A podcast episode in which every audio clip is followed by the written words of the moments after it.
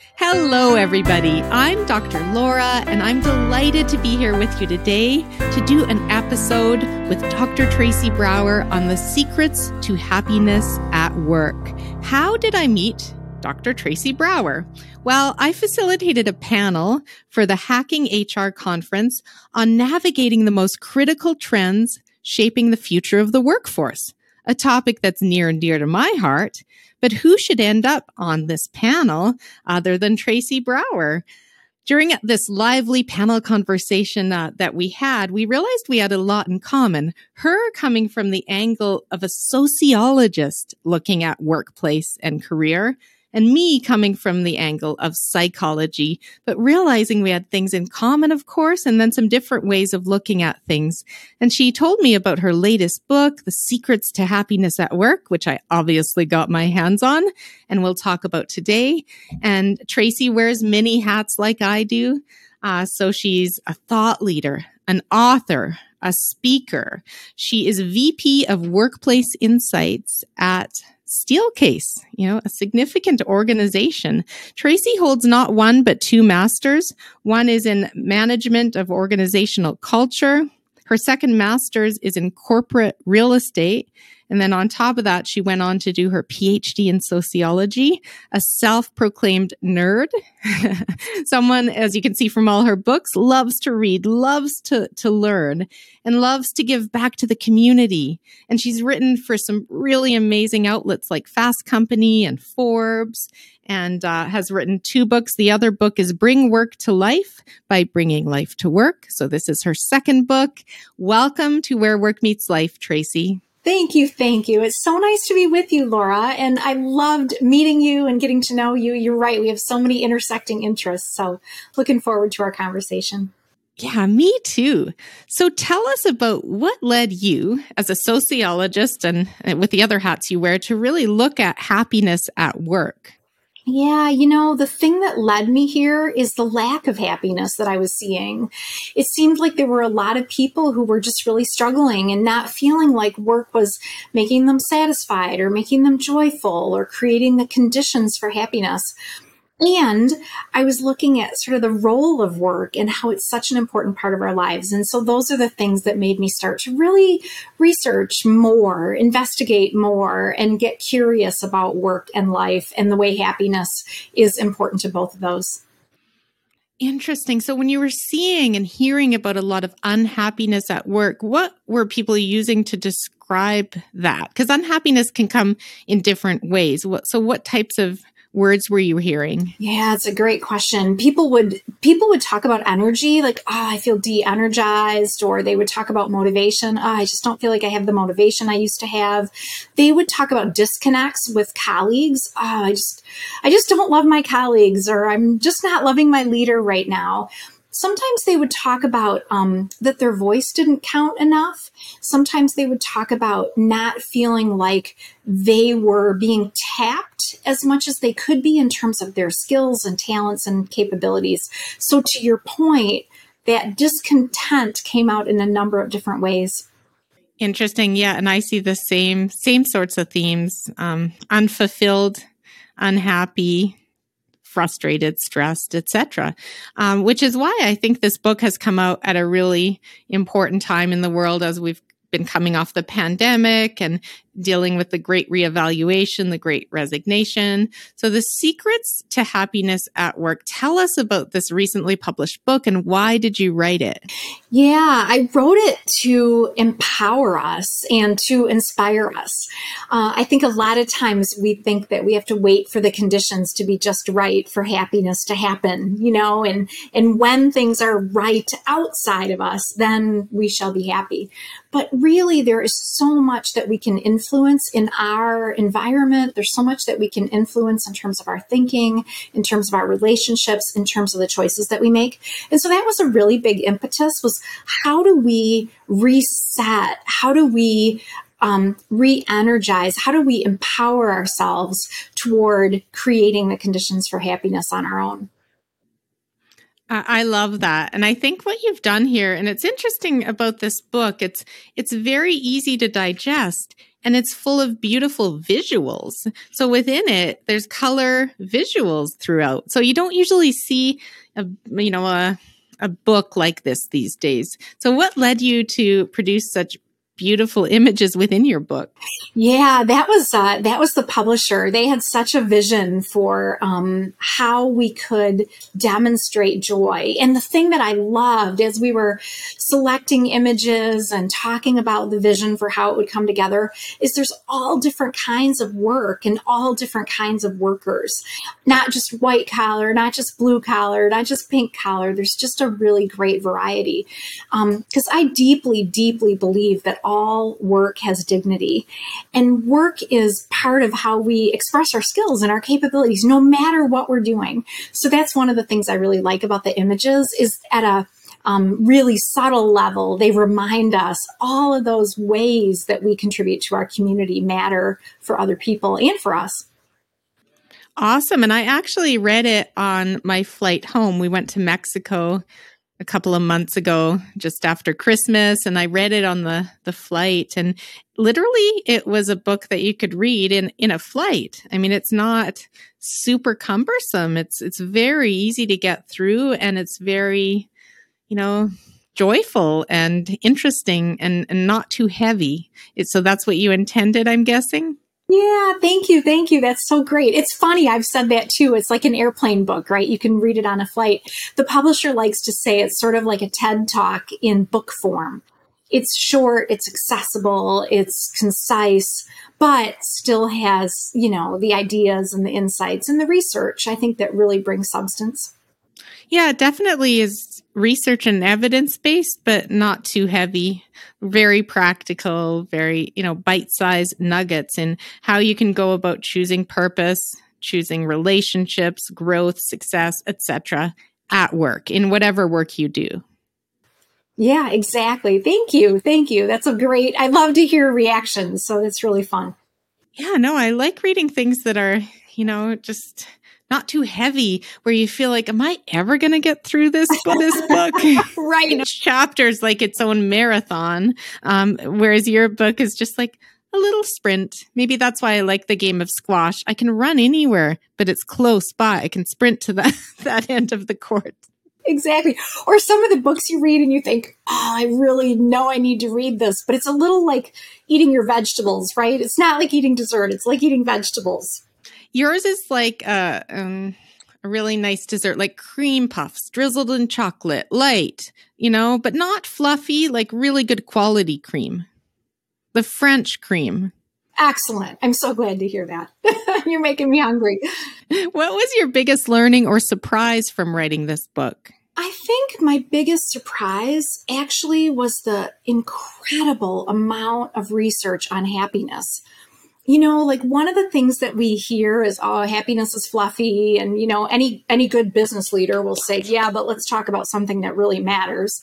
And there is incredible incredible amount of research on happiness on joy on the extent to which happiness drives um, and significantly influences physical health mental health cognitive capability, um, and so many other elements of our life in terms of spillover and business benefits, right? When people are happier, they tend to um, be uh, better at achieving their goals. They tend to be better at performing. They tend to be more likely to stick with their organization. They tend to be um, actually more energized toward their colleagues. So there are lots of really great business benefits. And that was one of the things that was really surprising to me was just the depth and breadth of research on this topic. And that's a good thing, right? Because we can make a business case for organizations, but we can also make the clear case for ourselves that this is really worth the investment. Absolutely. And what what do the skeptics tend to say? So when you've been interviewed on this topic, etc., what do the skeptics say when it comes to happiness at work? Oh, that's a good one. We could we could talk for a long time about that question. I think that they say that work isn't a place where we can be happy, um, and that uh, be- if we're not happy today, it's because work isn't a venue where we can accomplish happiness anyway. Um, and the truth is that work can absolutely be a source of joy and happiness. And we can create the conditions for that, um, as we talked about. And so I think skeptics say, you know, let's separate work and life and let's make sure that all the happiness occurs outside of the boundaries of work. And then, you know, we have to go to the salt mine and we have to do the hard things and we'll just minimize that as much as possible. And um, and in reality, we really can think about a full life that includes work as a source for fulfillment and meaning and happiness and all of that kind of thing. I agree. I think it's a way of the past to think about work has to be cumbersome and unhappy, and you find your joy elsewhere. I think that's a very outdated way of thinking. Right. Exactly, exactly. And joy, the really interesting thing is there's a spillover effect, right? That's been demonstrated with evidence and research we all know if you're happy at work, you tend to perceive more happiness outside of work, right? That's sort of a given. But the opposite is also true that if you're happier outside of work, you love your volunteering, you love your thing that you do with the community, you love your time with your family or your friends, you'll tend to actually perceive greater happiness within work as well. So we can think about expanding the boundaries. Work is part of a full life and we can think about creating happiness in lots of different ways that spill over into the other parts of our life. I love that term spillover. It's such a great it's been around forever in our field and in the psychology side anyway, work life spillover and and really can't separate the two and even uh, this whole pandemic has led us to even integrate them more than ever before. Yeah, absolutely. In fact, that's one of the things that people are saying is, oh my gosh, if I can get out of the house again and do work and whatever that looks like for me, that's actually really helpful in terms of boundaries and in terms of reminding me about some of those separations. And there's no right or wrong way to do that separation. My boundary might be more porous, right? I work in the evenings or I get up early and work. Your boundary might be more bright lines between when you're working and when you're not working. Um, and I think that's one of the things too, is for us to find multiple right answers in terms of how we navigate those boundaries for ourselves. Exactly. Not a one size fits all, I like to say. Um, so let's talk about what some practical tips that you have from the book, as well as the research that informed the book. Um, how can we create more joy and fulfillment in our work? So, what are your favorite tips? Oh, I have I have five favorites. So whatever we whatever we want to dig into, but one is purpose. Like we know that when we have a greater sense of purpose, we tend to feel happier. And I like to say dream small. Like I think sometimes we think, "Oh gosh, I should be solving world peace or solving world hunger, and if I'm not doing those big things, then that's somehow not enough." But I think purpose is really just about figuring out what you do well and waking up in the morning and doing that and thinking about how your work affects his work and her work and their work and where that affects the community and people ultimately. And so it's reminding ourselves that we matter. It's reminding ourselves how our work connects with others' work, whatever that work is. And another biggie biggie is connection. We can create the conditions for happiness by absolutely, absolutely being intentional about the connections that we make with colleagues, um, being committed to getting together, to listening, to checking in, um, having a lot of consistency in relationships, like maintaining them and demonstrating reciprocity over time, and being curious about people. And just really, that's the starting point for empathy. So the connections that we feel are fundamental to our mental well being and they're fundamental to our happiness. So those are a couple of really practical ways that we can actually just really influence our own work experience.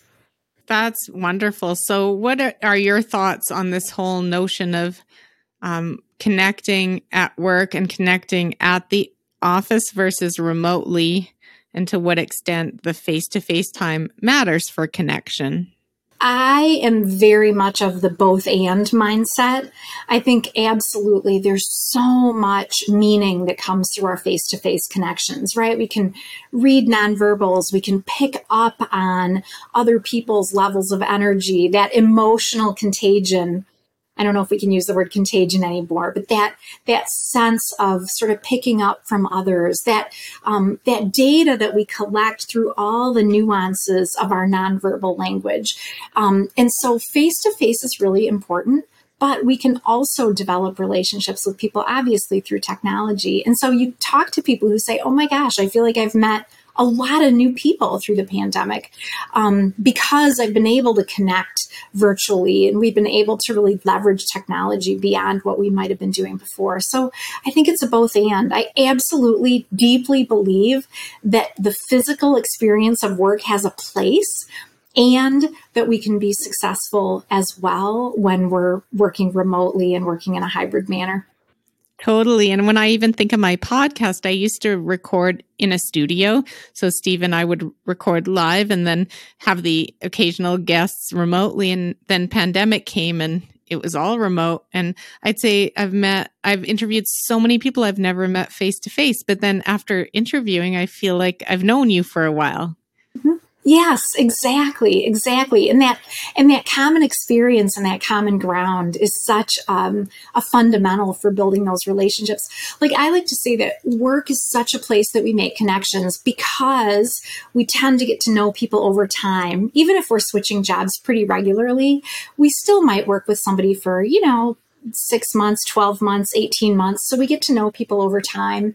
We get to know them through both task and relationship. We're rolling up our sleeves and working on a project, and we're chatting with somebody at the coffee machine about their weekend. And we get to see people on highs and lows, right? Kind of the normal ebbs and flows of the days when somebody comes in and they're on top of the world, or the days, not so much. So I feel like work is a really important way that we build those relationships. So to your point, you ask really good questions and you are listening and you're checking in. And those are the ways that relationships are really built over time. Absolutely. So, what advice do you have for the people that believe that work is joyless and that you can't really find work that brings you happiness? That you're just too optimistic? Yeah, that's the pushback, right? Those are the that's the skeptic. Um, I I think that what we need to do is really kind of take control of our mindset and believe that our work matters and remind ourselves how much our work matters. I think we can absolutely be intentional about the connections that we create. The other thing we can do in terms of um, creating the conditions for happiness at work is looking for opportunities to grow, to learn, to stretch. When we're doing things that challenge us, it's extraordinarily correlated with happiness. And so when we find the thing that just doesn't work quite right in what we're doing and we seek to solve that problem or fix it or make it better, or when we raise our hand and say oh i'd love to help with that initiative or gee i can i can contribute some ideas on that project. Those growth opportunities are another really really good way that we can um, enhance our happiness. And so for the skeptic who says ah, my work will never be joyful there are things that are outside of our control, but there are absolutely things that we can remind us are inside of our control as well. And I think we need to really sort of empower ourselves to influence some of those things. Absolutely. And a trend that I notice is more money doesn't correlate strongly with more happiness unless it's enough money that you're having your needs met of course you need that baseline but after a certain amount of money it doesn't lead to more happiness you, have you explored that very much Yes, absolutely. There's so much evidence for this and research on it as well. Just like you said, there's a threshold and you need that threshold so you can put food on the table and a roof over your head. Absolutely. And we need to be compensated um, commensurate with the value that we're bringing, right? Like um, compensation is a way that organizations value people, and we need to be paid fairly. But money doesn't buy happiness. And beyond a certain point, your happiness won't scale with your paycheck. Uh, interestingly, there's some research too on how you spend your money. And if you spend your money on things, you will actually be less likely to um, develop a sense of happiness as a result. If you spend your money on experiences, you're much more likely to feel happy as a result because they tend to lock into your memory. Uh, experiences are often things we're doing with other people. Um, and so there's the connection piece of it and the um, community piece of it. And so how we spend our money and whether we need money um, are absolutely important in that uh, happiness discussion. I heard a great analogy one time, back to our food analogies. There's a great analogy that your paycheck is like a really, really great dinner. Like you go out for dinner on a Friday night and you leave the restaurant, you're like, oh, that was so good. I never need to eat again. That was the most delicious dinner ever. But, you know, by Saturday afternoon, you're ready for lunch. And a paycheck is like that, right? Like it's gonna, it's gonna reach that threshold, but it's not necessarily going to amp you to a point of fulfillment, happiness, true joy. That comes from people and things like uh, the things that we've been talking about, as well as things like gratitude and performance. Hmm. Well, well put. So, in this world that's full of challenge, uncertainty, polarization, um, whether in in your country in the U.S., we know there's a lot of that. There's a lot of violence. Um, how can we? How can cultivating happiness at work help human beings stay resilient and even hopeful during these like ongoing difficult times? Yeah, there's so much difficulty right now. The thing that I think is so important is that the number one way that we learn is through watching other people, listening to other people, experiencing other people. So each of us have a greater influence than we might even realize. So when we bring our best, we're not going to be happy all the time. It's not always bonbons and butterflies. There will be ebbs and flows. But when we bring our best, when we seek to be hopeful, when we seek to be optimistic, um, that actually influences the community really significantly. The other thing that I like to remind myself about is that bonding, um, one of the primary ways that we bond is through going through hard times together. So instead of all of the difficulty separating us, we can remind ourselves of our common goals. We can remind ourselves of the things that matter to us. We can remind ourselves of the things that bring us together. Um, and those can be really helpful as well. And I think the other answer to your question is within the question is when we're happier, we tend to be more resilient. We tend to be able to bounce back, bounce forward. We tend to take learning from difficult situations. And we all know about um, post traumatic stress disorder. And actually, we can think about post traumatic growth, um, which is actually a thing um, where we go through really, really hard times and we're able to remind ourselves of our own capabilities, of who we can really rely on, of what our real priorities are. So we can use difficult times to pull ourselves out, to influence others, and to move forward in a positive way. I think that's really well put. And I think for some of us, not all, but for some of us, the pandemic was a post traumatic growth opportunity. And we're seeing that um, with all the career transitions going on, I think. And the, hey, do I really want to do this when I grow up at age 40 or whatever age you are? You know, do I want to keep doing this another 25 years? Maybe not. Yes, exactly. It causes us to reevaluate and rethink and gives us a catalyst to say, huh, what might I do differently? How might I think differently about my relationship to my work or my relationship to my people? That's a great point. Hmm. So, obviously, looking behind you, there's a lot of books going on. um, I know that you get out there, you, you speak, you're interviewed, you're involved with all kinds of publications. So this might be a tough question, but what is a one book and one podcast that you would recommend for people looking to continue to cultivate more happiness and joy in their work and careers? Those are great questions. I mean, this is going to, it's going to sound contrived, but I like your podcast. I really do. I just, I really love the focus on work meeting life and how those come together and how each is kind of its own um, uh, catalyst for the other, reinforcer of the other. Um, the other thing that I really, really like are books about health and well being. Um, there's a wonderful new book I just read called uh, Spark, which talks about the research basis for exercise and movement and how it contributes to our happiness, which I just think is brilliant. And there are so many good books on belonging and on friendship. Um, I'm just reading one right now by Robin Dunbar called Friends. Uh, it came out, I think, 2021, and it's just brilliant. It talks about the importance of connection, the importance of networks, the ways that we uh, really influence our friendships with others. And so, those I think are really, really great um, ways of looking at happiness and evidence based ideas for how we can build happiness for ourselves. Awesome. And it's so funny you mentioned Spark. That was the other book I had on that Mexico trip. yours and his, because he is um, in talks about being on my podcast as well. Wonderful. Oh my gosh. He is amazing. It's such an amazing read. And he, what, what drew me to him was the fact that a lot of us are struggling with inattention uh, these days because of the plethora of technologies and phones and social media.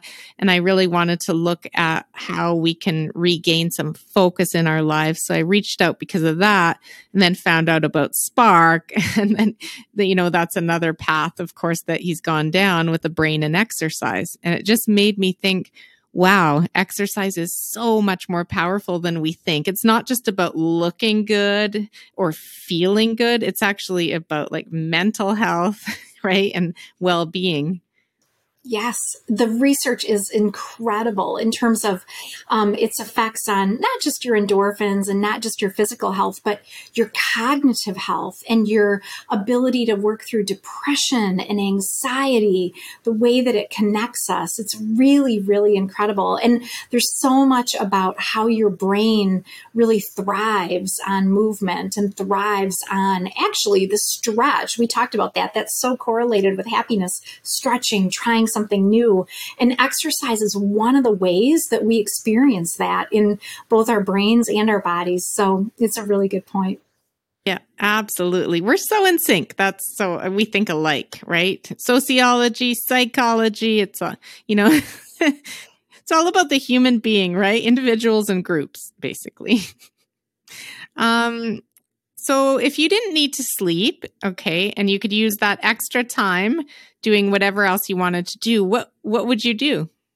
Oh my gosh, I would oh, so many things, right? I would exercise more, I would travel more, I would read more, I would write more. I would have, I would volunteer more. Actually, that's probably the top of the list. I would volunteer more. Um, I do some volunteer work now, but I would do even more of that. So yeah, I would just fill those hours and uh, have no, I would have no lack of things to do. Of course you you wouldn't. And what I would do is write more. Writing's the thing I'm not having time to do. So I really greatly admire the ability you had to get the book done. The books, the two books. Um so my last question is if you had one wish for a better world when it comes to happiness and joy for humankind, what what would your wish be specifically? Yeah. I would wish for us to value work more. I would wish that we could reset our um, expectations about work. I think there's an assault on work right now, right? Quiet quitting and the best situation is to do as little as possible. And and I actually feel like when we can embrace the role of work, when we can embrace the role of work to be an opportunity for us to express our gifts and talents, to connect with colleagues, to learn and stretch and grow, to perform and feel like we're expressing our best. Um, I think that that would be a really, really good thing. And I think if we could uh, turn off the news a bit, and separate ourselves just a bit more from social media, uh, that would probably help us to marinate a little less in the bad news and the comparisons with others and maybe spend a little bit more time living versus uh, versus looking or scrolling. Living versus looking or fearing basically. Yes exactly. Right? The opposite of fear is love and i i think that when you said volunteering, I think there's, you know, no better way to um, feel happier yourself than to help other people in need in different ways. Not all of us have to be a social worker, not saying that, but I'm saying giving back to humanity or the planet, animals, whatever it is that, you know, fills your heart, giving back builds joy in, in my mind. Yes, exactly. I mean, that's one of the myths of happiness is that if we pursue happiness, that's a good idea. Actually, pursuing happiness for its own sake is negatively correlated with joy because first of all, it focuses us on what we don't have. I don't have enough, therefore I'm pursuing something else. And it tends to focus us on ourselves. And it's much more um, likely that we will accomplish happiness and joy when we're focused on others, when we're tuned into others, when we're giving, when we're demonstrating generosity, when we're volunteering our time, when we're tuning into the community and how we can contribute to it. So, totally agree. It's a really, really great way to feel more joyful when we're giving joy to others. And one of my favorite quotes in your book is comparison is the thief of joy. And that's exactly it. Stop comparing yourself to others. There'll always be people with more, with less, um, and just help others. Don't compare. Yes, exactly. Exactly. Be your best self and support others in doing the same. It's a great point. Wonderful. Well, thank you so much, Tracy, for being here today, uh, for sharing your book with our listeners, and for having a great conversation on a topic that I think a lot of people need to hear and, and think about. So we appreciate it. Oh, I appreciate it too. I love your questions and I love our discussion. It's really, really inspiring. So thanks for the opportunity. Excellent. Well, stay well until we meet in person one day. Thank you for tuning into this episode of Where Work Meets Life. If you enjoyed this content, please rate and review the podcast as that helps me get it out to more people. Visit my website at drlaura.live and sign up for my monthly e-newsletter full of tips and resources. Please engage with us on social media and check out the podcast summary for links to my psychology practices Canada Career Counseling, Calgary Career Counseling, and Synthesis Psychology. Stay well.